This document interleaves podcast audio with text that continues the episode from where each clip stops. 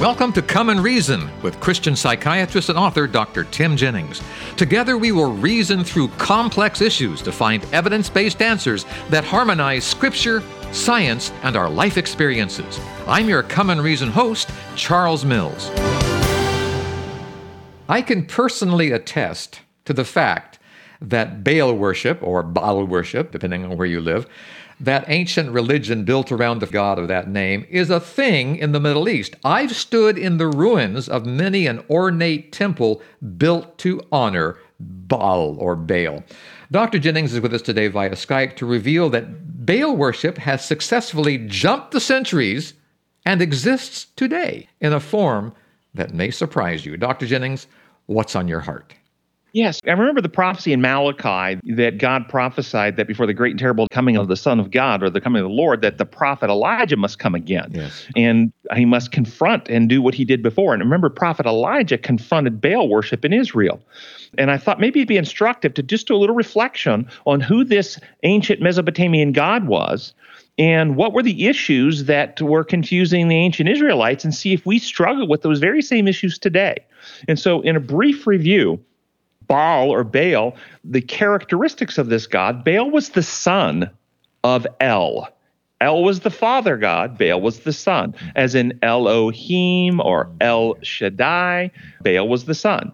Baal was the god of weather in creation who brought life and brought the rains and brought the lightning and the thunder. That was the god Baal. Baal was the god who fought against the serpent, the Leviathan and fought against the great serpent and also fought against the god of death known as Mot.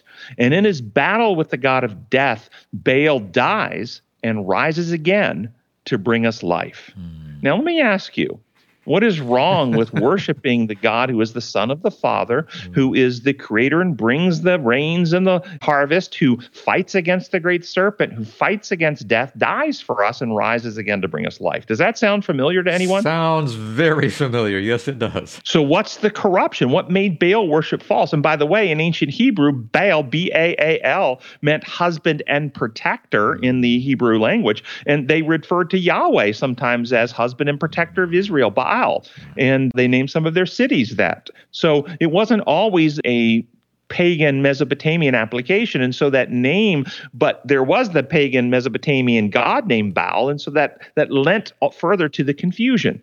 So what is wrong? Baal required payment or appeasement. Mm. He was a God who had rules that you must keep, and if you didn't, you would be punished, and you must bring offerings to the God in order for the God to dispense blessings. This was the core to Baal worship. Now, interestingly enough, Baal, the god of thunder, became through history Zeus to the Greeks, the god of thunder and lightning, became Jupiter to the Romans, became Thor to the Norse people and became Jesus Christ to all those Christians who worship a God who makes up rules, must use his power to torture and kill you, and requires the blood of a human sacrifice not to do so. Wow. That's modern Baal worship. That's why God prophesied that, in fact, we must have the prophet Elijah come again and confront this Baal worship and call us back to worship him who made the heavens, the earth, the sea, the creator worship, whose laws are the laws upon which reality work. And this is the core difference. Understand the creator builds reality. He builds space, time, energy, matter, life, and his laws are those laws upon which reality operate. Laws of physics, laws of health, law of gravity, and the moral laws. Human beings and created beings, angels, cannot make reality. We can't build space, time, energy, matter, life. So what do we do? We make up rules and then we inflict punishments upon people who break our rules. That is Satan's level of operation. Satan cannot create, so Satan becomes a dictator, an overseer, a punisher, an authoritarian being who makes up rules and punishes. Mm-hmm. Baal co-ops many physical attributes like, sun, like the bringer of the harvest. He co-ops these attributes, but then he turns them and applies them through his methodologies, which are imperialism, made up rules, and punishing rule breakers. And that is the core to Baal worship, regardless of the syllables you use to refer to the gods that you're worshiping. And this is what's infected Christianity. Dr. Jennings, I don't understand something. Why is it that the same people who will say today, Don't you tell me what to do, want a God that will tell them what to do? How is it that that same person can not want it from their fellow man, yet demand it, demand it from God? You know, it's a sign of immaturity and insecurity. Think of it your elementary school students. They don't want another student to tell them what to do, oh. but they will ah. constantly say, Teacher said, teacher said, I'm going to tell the teacher. And they're constantly monitoring each other's behaviors for the rules and wanting and in fact inspecting someone to punish the rule breaker while they get away with it. I had never put that together. I, i'm seeing it now. Like children we don't want anyone else to tell us what to do but we want teacher to tell us what to do. It also gives us false security charles. Yes yes. Think about playing baseball yeah. if you understand the rules and you're on base then you can stand on base and you can say to the opponent, You can't tag me out while I'm on base. Mm-hmm. mm-hmm. I'm on base. You can't tag me out. Mm-hmm. God. Mm-hmm. And so this gives people the security. I've got the rules. Here are the rules I need to keep. I need to do this. I need to go to church on that day. I need to get baptized in this way. I need to make these confessions. I need to pay this tithe. And, and so I keep all my rules. I've kept the rules. I'm on base. God, you can't send me to hell. You can't tag me out. Wow. So this type of rule keeping gives a false security to people, or what I call legal loophole rule keeping. So it, it can take one half step forward, and we will have what do we do? We're on base, but we've got a broken leg. We can't run the bases. So what do we do? We have a Substitute. sub yeah. come in for us. Yeah. We have somebody come off the bench, and they are a sub, and they get on the bench. So we have Jesus come in for us. We can't keep the rules, so Jesus keeps the rules for us, and we claim His rule keeping as our rule keeping, and God can't tag us out now. Well, then, how do you approach someone who feels that way, Dr. Jennings, who has been raised that way and, and has a religion built on those types of false premises? So you have to demonstrate that that's not how reality works and that that's not the problem. That's pagan worship. Yeah, that's yeah. imperialism. God is not the source of pain. God is not the source of suffering. God is not the source of death.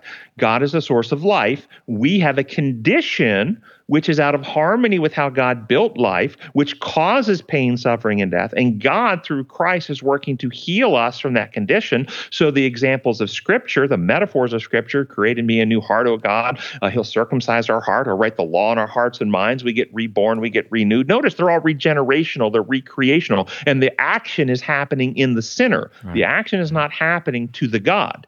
Okay paganism and Baal worship, the action was happening to the god, so the god would not take action to hurt us. And that's the heart of the false penal legal infection within Christianity. Let me read you a couple quotes, okay? Yes, yes.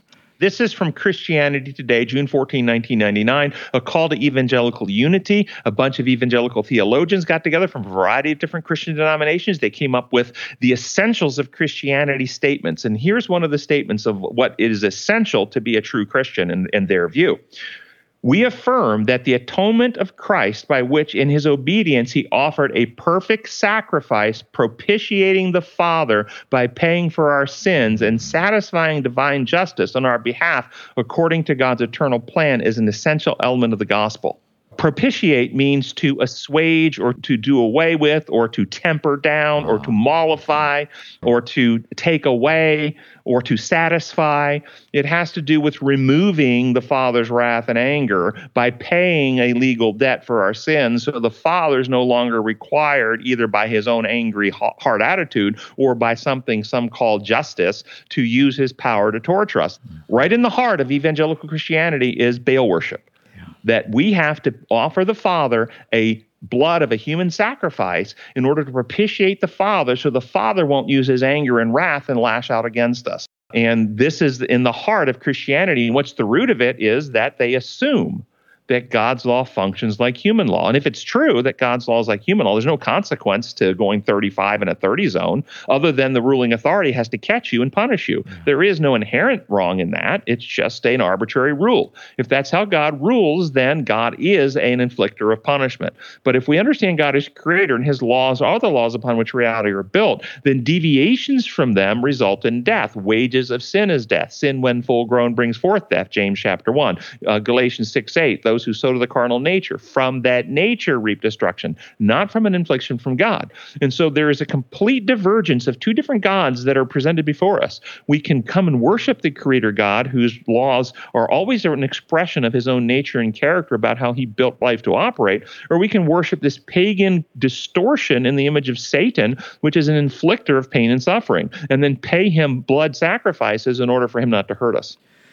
Does that type of belief in that type of God cost us salvation? Are we not going to be saved if we die fully believing in that kind of God? So this is one of the other design laws. One of the design laws is law of worship. By beholding, we become changed. Yeah. We neurobiologically and characterologically become like what we spend time esteeming, admiring, and worshiping. So if we worship an authoritarian dictator, we become more authoritarian and mm. dictator-like, and our characters and hearts become hardened. Look at the Pharisees in Christ's day, who were very religious people, but worshipped an imperial, authoritarian, rule-oriented God, and they ultimately rejected Christ. Notice how Christ operated constantly he operated through giving examples through nature and real life experiences of how reality works on design law mm-hmm. and leading people to love others more than self, a completely different paradigm.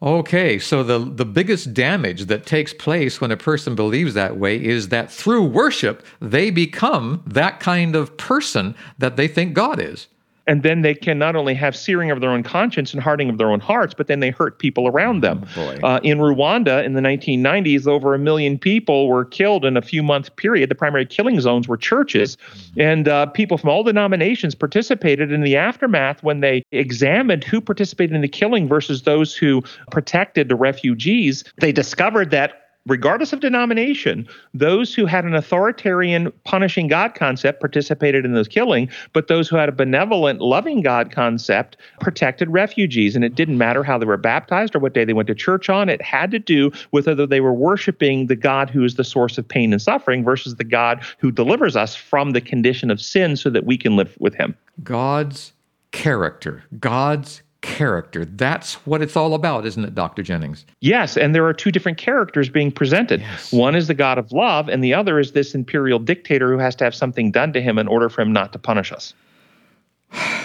Well, in 60 seconds we have here, Dr. Jennings, if someone listening right here happens to be the kind of person that has that image of God as the as the dictator and the punisher, how do we begin that movement away from that to the loving God? Two course. One, make Jesus Christ the center. Mm. Jesus said, if you've seen me, you've seen the Father. And then compare every belief you hold about the Father God to Jesus. Do you believe that uh, God, if you if you were sinful and unrepentant, that God would have to punish you? Well, what did Jesus do to those who spit upon him and crucified him and were unrepentant? Did he punish them or did he forgive them? Oh, if you've seen Jesus, you've seen the Father. So then the Father is also forgiving. But does forgiving someone who refuses to take a remedy to a disease, does that cure them of the disease? No, it does not. God's forgiving of us does not cure us of the sin condition, and thus those people who Christ forgave on the cross still remain full of sin and terminal in their sin condition. So they're not saved individuals because Jesus forgave them, because they never accepted that grace into their hearts to transform them. So when we look to Jesus, we have clarity. The other is to really understand the difference between design law, protocols upon which reality operate, and imposed rules. Listener, comeandreason.com. I'm sure you have questions. Go to comeandreason.com. There are books there, there are blogs, there are television programs. These podcasts are there as well. Dr. Jennings has made available a lot of support material for what he talks about on these programs. And I just recommend that you go there, look around, and find something that the Holy Spirit leads you to to help you on your journey of understanding that Dr. Jennings wants to help so much for you to make. Dr. Jennings, thank you so much for sharing with us today. Appreciate it. Thank you, Charles. And listener, until next time, this is Charles Mills along with Dr. Tim Jennings wishing you God's presence in your life. Goodbye, everyone. Thank you for spending time with us today. To continue the journey, I urge you to visit comeandreason.com. Here you'll find many excellent resources to help you gain a deeper understanding of the God we all love and serve. That's at comeandreason.com. This is Charles Mills, along with Dr. Tim Jennings, inviting you to join us the next time we come and reason together.